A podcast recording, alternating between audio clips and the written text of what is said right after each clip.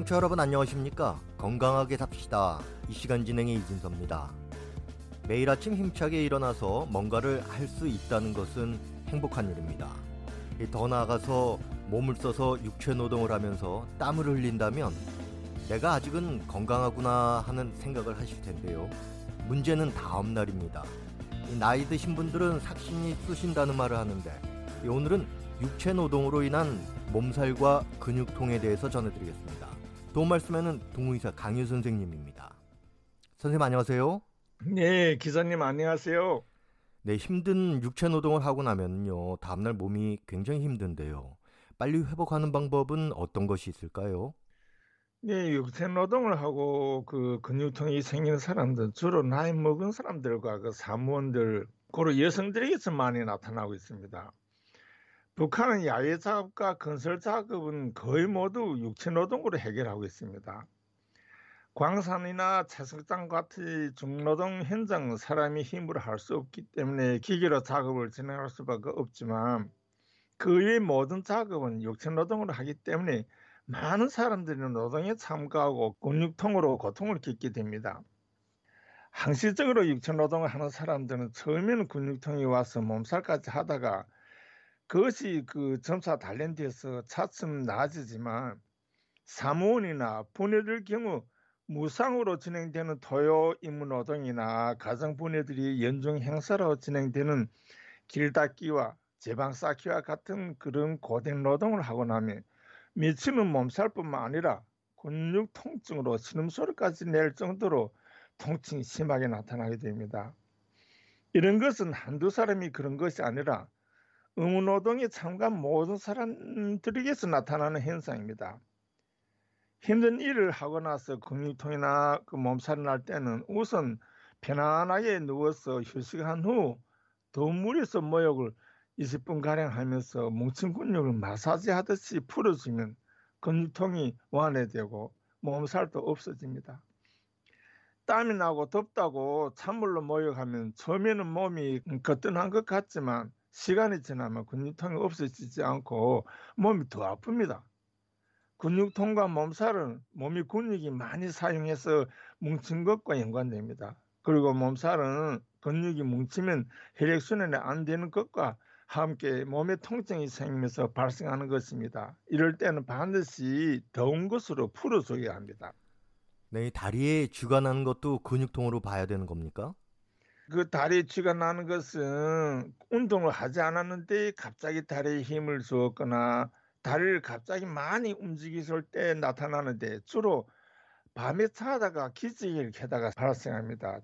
젊고 건강한 사람들은 다리에 쥐가 잘 나지 않지만 나이 많은 어르신과 여인 체질 그리고 병을 앓고 있는 사람들 속에서 많이 발생합니다.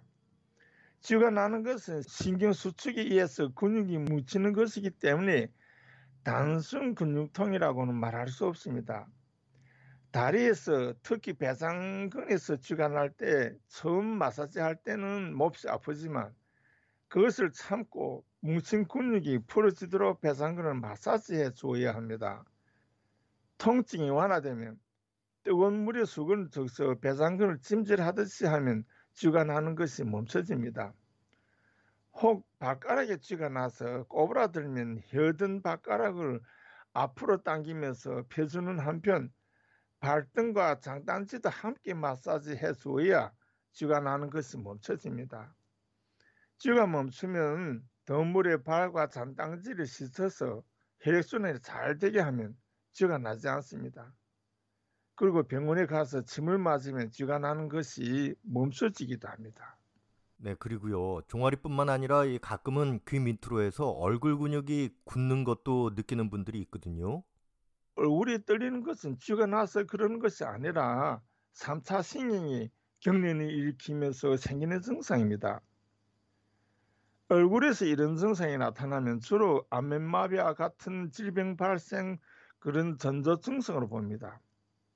또 이런 안면마비와 같은 질병이 발생은 중풍이 올 수 있는 전조 증상이라도 합니다. 때문에 안면 근육이 어느 정도로 떨리는가, 어느 부위에서 떨리는가를 잘 분간하는 것이 안면마비를 조기 진단하고 치료하는 데 도움이 된다고 말할 수 있습니다. 잠을 여러 날 잘 자지 못했거나 또 스트레스를 많이 받았거나 더운데 찬들이나 찬바람이 부는데 얼굴을 노출시키면 안면신경이 위축되면서 안면 근육이 떨림이 발생하게 됩니다. 이런 경우 질병이 발생하는 제일 큰 요인이 그 사람이免疫력이 관계되고 몸이 건강과 관련되어 경하게 발병할 수도 있고 조금만 안면 근육이 떨림으로 나타나서 며칠간 불편을 주다가 사라지기도 합니다. 그러나 免疫력이 낮고 기저질병을 갖고 있는 사람이라면 안면 근육이 떨릴 때 재빨리 치료하지 않으면 안면마비로 병이 발생하게 됩니다. 안면 근육 떨림과 안면마비는 침구 치료가 기본입니다. 몸을 안 쓰는 사람이 일을 하고 나면 몸살을 앓게 되는데 이때는 어떻게 해야 하는 겁니까? 그렇죠. 나도 북한에서 환자들 치료하다가 금연노동 혹은 제방 쌓기, 도로도학기와 같은 임무노동에 참가한 적이 많았습니다. 의사란 육체적으로 일하는 노동자가 아니라 정신노동자입니다.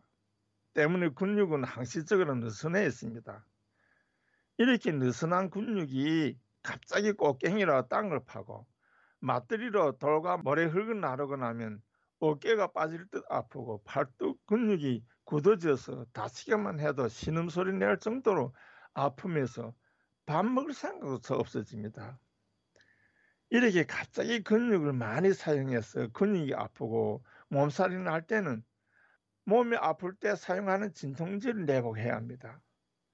병으로 오는 통증이나 노동으로 오는 근육통은 원인만 다를 뿐 같은 통증이기 때문에 진통제를 사용하면 통증이 멎습니다. 이런 진통제가 없을 때는 소주를 따뜻하게 덮여서 두 잔 정도 마시면 혈액순환이 잘 되면서 아픔과 몸살이 멈춥니다. 그리고 더운 물에 땀이 나게 모욕하고 몸을 따뜻하게 잠을 자면 다음날 몸이 거뜬해집니다. 네, 그리고 좀 더 이제 구체적으로 들어가면 망치질이나 방망이질을 오래 하고 나면은 다음날 손을 펴지 못할 정도로 자고 일어나면은 손가락 마디가 굳는 것을 느끼는 분이 있습니다. 그런데 눈을 뜨고 몇 시간이 지나면 괜찮아지거든요. 이게 왜 그런가요? 네, 사람의 근육은 유연하면서도 수축성이 강합니다. 때문에 사람은 동물이 하지 못하는 갖가지 동작을 다 할 수 있습니다. 망치를 쥐고 작업하는 것도 사람만 할 수 있는 동작입니다. 그리고 사람의 손가락은 여러 가지 공구를 사용하기에 가장 적합하게 발달되어 있습니다. 이렇게 여러 가지 작업과 동작을 할 수 있게 된 손가락에는 마디와 마들이 있는 신축성이 있는 근육과 신축성이 있는 신경이 조화롭게 배열되어서 여러 가지 작업을 하는데 불편이 없습니다.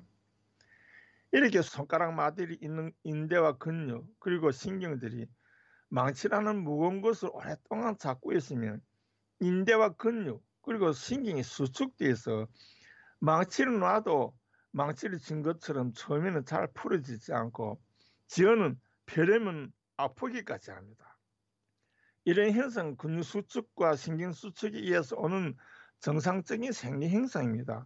이런 현상을 없애기 위해서는 작업하는 도중 망치를 쥔 손을 쉬게 하거나 손가락을 움직여주면서 강직되는 것을 막아야 합니다. 네, 몸살이나 근육통이 왔을 때 회복에 가장 좋은 민간요법이 있다면 좀 알려주십시오.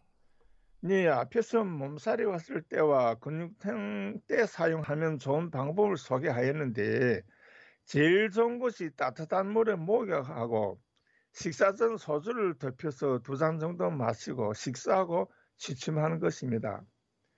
따뜻한 물에 목욕하면 뭉친 근육이 풀리게 하고 근육통으로 온몸에 생긴 통증은 완화됩니다. 여기에 따뜻하게 덮인 소주를 두 잔 정도 마시고 식사하면 혈액순환을 돕고 잃었던 원기를 보충하게 하고 잠을 충분하게 자면 피곤과 피로가 풀리면서 건강을 회복하게 됩니다. 다음은 따뜻한 물에 목욕한 후 저녁 식사를 된장국에 더운 밥을 먹으면서 땀을 내는 것입니다. 낮에 일하면서 나는 땀과 식사하면서 내는 땀은 차원이 틀립니다. 식사하면서 땀을 내면 우선 근육통이 없어지고 혈액순환이 잘 되면서 낮에 노동으로 받은 피곤을 풀리게 됩니다. 이 방법은 무슨 요법도 아니고 돈도 들이지 않은 일상생활에서 흔히 할 수 있는 일입니다. 오직 자기만 부지런하면 이런 생활적인 것으로 또 하루 동안 고된 노동으로 받았던 근육통과 몸살을 없앨 수 있습니다. 북한에서는 수시로 임노동이 제기됩니다. 여러 날 해야 할 노동이라면 처음부터 근육통이 오도록 너무 힘차게 일하는 것은 무리입니다. 때문에 첫날은 조금 경하게, 다음날은 조금 더하게 이렇게 노동 강도를 조절하면서 지혜롭게 임노동을 하는 것도 필요하다고 생각합니다. 이렇게 조금씩 자신을 단련해 가면서 노동하면 근육에 무리를 주지 않기 때문에 근육통이 발생하지 않게 되고 또 근육통이 생기지 않으면 몸살이 오지 않는다는 것을 아셔야 합니다. 힘든 노동이라도 지혜롭게 일하면 건강을 상치 않을 뿐만 아니라 오히려 건강에 도움이 된다는 것을 우리는 알아야 합니다. 네, 선생님 오늘 말씀 감사합니다. 네, 감사합니다. 여러분, 안녕히 계십시오. 건강하게 삽시다. 오늘은 몸살과 근육통에 대해서 전해드렸습니다. 지금까지 도움 말씀에는 동의사 강유 선생님, 진행하는 저 이진섭입니다. 고맙습니다.